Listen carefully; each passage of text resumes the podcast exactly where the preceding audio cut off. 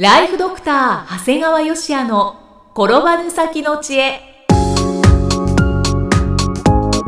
ビジネス勉強マネープラン。介護ライフワークバランス。この番組では認知症専門医であり経営者でもある長谷川芳也が人生を10倍豊かにする知恵をお届けします。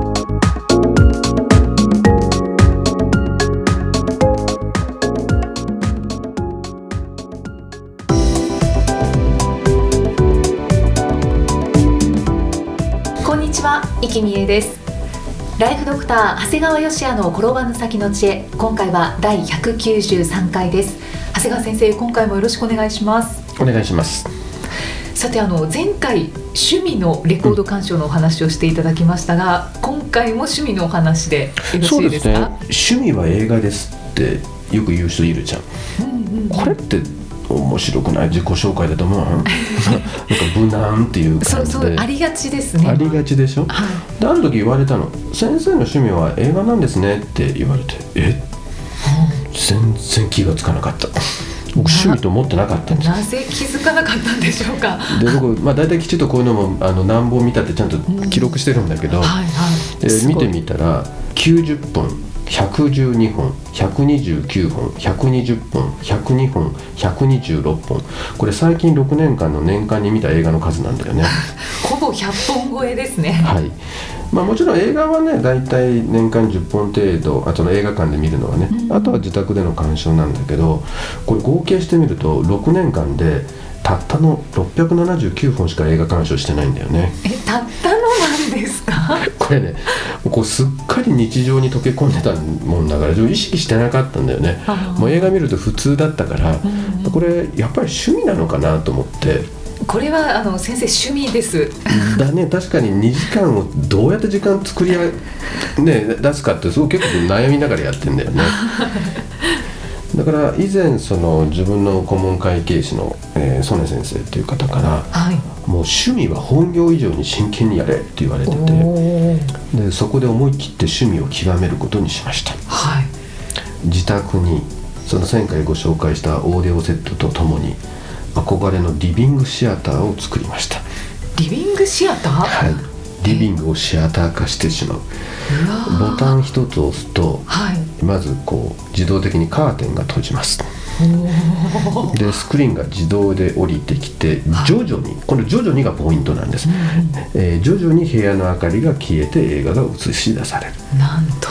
これ分かります？いきなり暗くなっちゃったら操作ができませんから、はい映画館のようですね。だからゆっくりゆっくり暗くなってきていろいろ準備しながらポジショニングもしてからちょうど消えるという感じでね。それはもしかしてその分数とかも決まってるんでですか？こうあの設定できますよ。はあ。画面サイズも約140インチ。はあ。140インチっていうのは大体等身大なんですよね。はいはいはい。人間が映し出される大きさがすよね。で当然このオーディオはオーディオですからサラウンドの音の迫力も満点で座り心地満点のエコーネスの椅子というのがあってそこで長時間座っていても疲れることなく体の心も、えー心地よさを誘うんですね。はい。まあ今まで以上に映画にはまっています。羨ましい。ハマらないわけがない。申し訳ありませんがもう金曜日の夜は全て予定は入れません。自宅での映画鑑賞をします土曜日の夜から日曜日はほぼほぼ引きこもりです。このリビングシアターに、はい。もう楽しくて楽しくてもうやっぱり映画がどうも趣味だったみたいですね。そうですね。憧れますね。いいね。うん。ところではい。テレビと映画って似ているようで脳への刺激は全く異なるんだよね。おーそうなんですね。テレビってのは極めて受動的なんだよね。うん。ただつけているはい。自らの意思が介在することはなく一方的に刺激が入ってくるだけ。うん。だから認知症の患者さんも初診でね「日中は自宅で何をしてますか?」って質問すると「もう何もしていないで一日テレビをぼーっと見てますよ」という方が本当に多いんだようね。ん。はい。これねきっと聞いておられる方もね現役で働いている時にはもう想像できないかもしれないんだけど引退するとね本当にやることないんだよね。そうでしょうねきっと。だから例えば皆さんが日曜日今日何もすることないよ。のんびりできるなと思っても次の日は働くじゃん。はいはい。だから今日は一日何もやることがないなのんびりしような。明日も明後日もしあさってもみたいなのが引退してからなんだよね、うん。最初はもう本当に解放された気分でいいかもしれないですけどずっと続くとなるとしんどくなりそうですね。でもこうなるとねもう本当にあの人間の脳って間違いなく衰退するんだよね、でその時に能動的にテレビつけててもこれも刺激ではない。刺激にはなりえないんだよね、一方的な刺激だから。そう。はい、でも同じ画面を見るのでも映画は異なるんだよねまずはじめに映画を見ようという意思が必要ですね。あテレビはとりあえずつけるっていう感じですもんね。でも何を見ようという意思が出てくる。うん。でさらにどんな映画を見ようかで期待感が膨らむんだよね。はいはい。で実際映画が始まればワクワクドキドキハラハラという感情を司る扁桃核が刺激されるんだよね。うんだから認知症って実は記憶を司る、まあ、いわゆる海馬っていう部位があるんだけどそれよりも先に感情を司る扁桃核っていうところが先に萎縮することが知られてるんだよね、うん。だから扁桃核を刺激することがいいんですそう。ねだからこうまさに映画を見れば脳がたちまち若返り出す。なんとなくこうお。親指を変えちゃったんですけど、出ました、うん、やっぱりねこう年を取ってもねあの億劫がらずに映画を見続けたいなというふうに思ってますね。うん。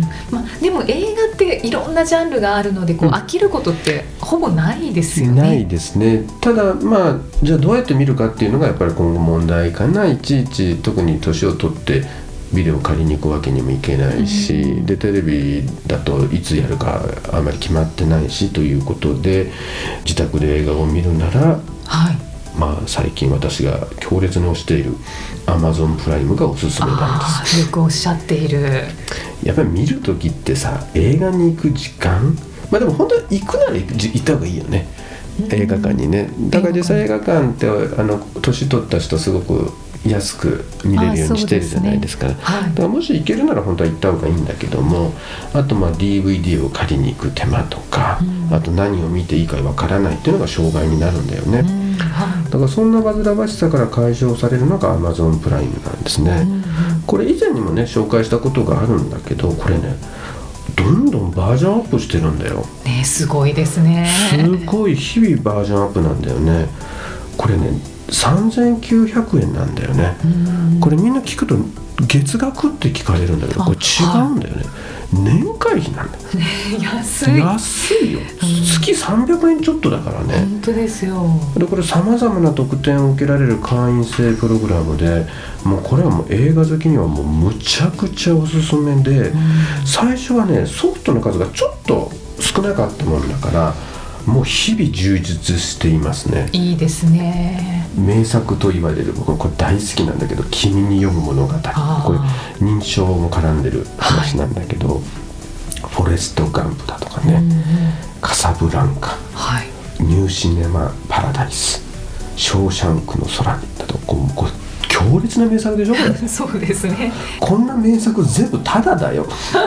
これ3タダじゃない、まあ、3900円になったら見放題だよ、ね見放題やすごいお得。お得というかさ僕ね思ったんだよ。こんな名画をガンガン見ちゃっていいんだろうかと思って ものすごい作り手が時間をかけて作って、で、まあ、いろんな人が見てそれなりの評価を得たもうやっぱり映画って作るだけじゃなくてやっぱりその後に見てる人たちが育て上げるとこもあるじゃない、はいで本当にいい映画っていうふうになったすごい大事なものだよね、まあ、それを映画館で時間をかけて見るならいいけどボタン操作でチャカチャカチャカチャカって言って「はい君に読む物語見たあ次カサブランカ見て」とかそんなことしていいのかなと思ってさちょっと申し訳ない気分。申し訳ないなと思いながらもう本当頭下げる見るって見る感じだよね。あででその他にも最新の映画もね最新の映画はねさすがにちょっとお金かかるんだけどでも200円とか300円なんーあだよね。安い。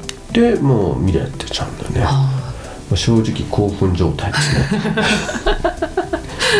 これねさらにね Amazon プライムはね映画だけじゃなくてテレビ番組その過去に見逃したようなやつも、はい。もう負担料金なしで見放題なんだよね。そうなんですね。これねテレビで見逃したこれまあちょっと知ってる人は知ってるかなりいい落語真珠。落語ってあの落語です、落語真珠っていう番組があって、はい。あアニメアニメなんですね、うん。なんだけどこれもかなり評価評判のいいんですけども、えー、ちょっとこれ見逃しちゃってたんでで見たいなと思ってたらまとめて見れちゃうわけよね。あ。えー、と思ってさで1本がね20分ぐらいなんだ1話で最初だけちょっと長いのかな4 5 0分で。あと20分ずつだから、ね、だから最初の見てああいいじゃん。第1話見ていいじゃん。で第2話20分だから見ようかな。ちょんちょんちょんって全部で15話ぐらいあって。最後まとめて全部途中でやめれへんだよね。もう最後その週末全部それ。トータル300分以上かけちゃったけどね。すごい。これね止められなかった。こんなあるんだ。で、まあ、それねほとんどもう引きこもってる以上のことになっちゃうんだけどね。そうですね。でねここの Amazon プライムってねすっごいね過去には僕いろんな他のあの伝えテレビとかもやってたんだけどすっごい操作性がいいんだよね、もうボタン押すとチャカチャカチャカチャカすごい反応もいいし音声入力もできるんだよねああいいですね。楽ですね。なんか例えば「君に読む物語」っていうと出るんだよねポンと。うん。とかあのよく分かんなかった。ら例えばこう「幸せの」って言うと「幸せの」ってがダーッと出てきてあーでその中でちゃちゃちゃって選ぶだけだからもうすごい操作性もいい。画面切り替えも極めて快適でスピーディー。で画質がむちゃくちゃいい。そうなんですよ画質がいいんだ。なんでこんなに画質ができるのかなと思って。で一部ね 4K のソフトもあるんだよね、ええただまだ 4K のソフトは 4K のソフト用のあれだもんだからなんか深海魚なんとかとかさなんか絶対見ないようなやつだけどすごい映像が綺麗っていうだけで見てる。あ先生そういうの見ないんですか？ドキュメント系ですね。ただまあすごい綺麗なんだ画質実は、でもいずれこれ 4K もきっとソフトが揃ってくると思うんだけど。そうでしょうね。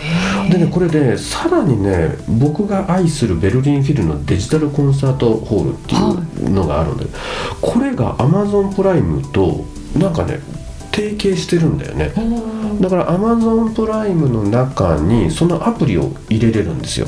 はいで入れ込むとそうするとそこの同じ操作でベルリンフィルのデジタルコンサートホールも見れちゃう。操作で操作できちゃうんだね。そうなんですね。さすがに料金は別です。デジタル、あのベルリンフィルのデジタルコンサートホールというのは1年間で、えーっとまあ、1万5000前後払うんですけど、それを払っちゃえばもうその操作ができてしまうということは140インチの画面でベルリンフィルの迫力ある音楽が聴けるんです。これねもうまさにベルリンフィルが部屋にやってきたって感じなんだよね、まさにですね。これでね 年会費3900円。はい。これ安すぎる。そうですね。これねもういろんな人に言ってんだけどもうこれ超超超超超おすすめです、私も何回聞いたかっていうぐらい。うん、でまだやってないんだよね。そうそうなんですよね。何回進めてもやらんやつっていうのはもうやっぱりもう仕事のできんやつのもう特徴やね。うん。家族旅行はすぐ取り入れたんですけどね、うん。まだ素直さが十不十分かな。申し訳ございません、はい。でも本当にこんなに勧められるとやっぱり利用しようかなって思っている私のような人はたくさんはい。いると思います、あのそれでアマゾンの人からあ「いつも宣伝いただきありがとうございます」ってなんか言われへんかなと思ってるんだけど全然報告あれ連絡がないですね。はい。皆さん拡散をお願いします。はい。はい、スーパー営業マンの長谷川先生にお話しいただきました、はい、ありがとうございました。ありが。とうございます。では、えー最後に長谷川先生のもう一つの番組ご紹介させていただきます診療より簡単ドクターによるドクターのための正しい医療経営の勧めで長谷川先生が理事を務める医療法人ブレイングループが実践し構築した医療経営の方法を余すことなくお伝えしている番組です。でこちらの番組は有料なんですけれども大変ご好評いただいていますよね。そうですね、あの本当に多くの方に聞いていただいていて、まあ、その中で素朴にですねあの、まあ、経費で落としたいっていう方もあるみたいであの時々こう領収書を発行してもらえますか？なんていうご連絡をいただくことがあるんですがえもちろんあの領収書もきちっとあのお送りしますメールでお送りするのかな？しますので、えーぜひ聞いていただいて、まあ、それを、えー経費化される方はしていただければいいかと思います。はい、ぜひご活用ください。えーただいま定期購読受付中です。ご入会された方に毎月20日にダウンロード形式の音声ファイルと配信内容をまとめたテキストをお届けしております。そして CD と冊子にして郵送でもお届けします。今なら最初の2ヶ月間は無料でご利用いただけます。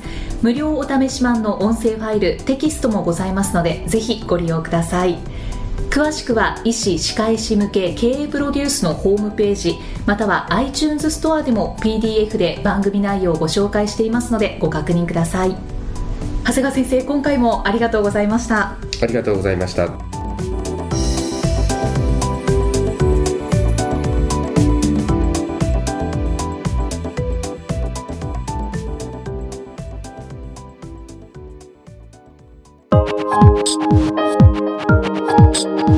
放送はいかがでしたか？番組ではご感想や長谷川よしあへのご質問をお待ちしています。番組と連動したウェブサイトにあるホームからお申し込みください。URL は http コロンスラッシュスラッシュ brain-gr.com スラッシュ podcast スラッシュ http コロンスラッシュスラッシュブレイン -gr.com スラッシュポッドキャストスラッシュです。それではまたお耳にかかりましょう。この番組は提供ライフドクター長谷川芳也。プロデュースキクタスナレーションは生きみえによりお送りいたしました。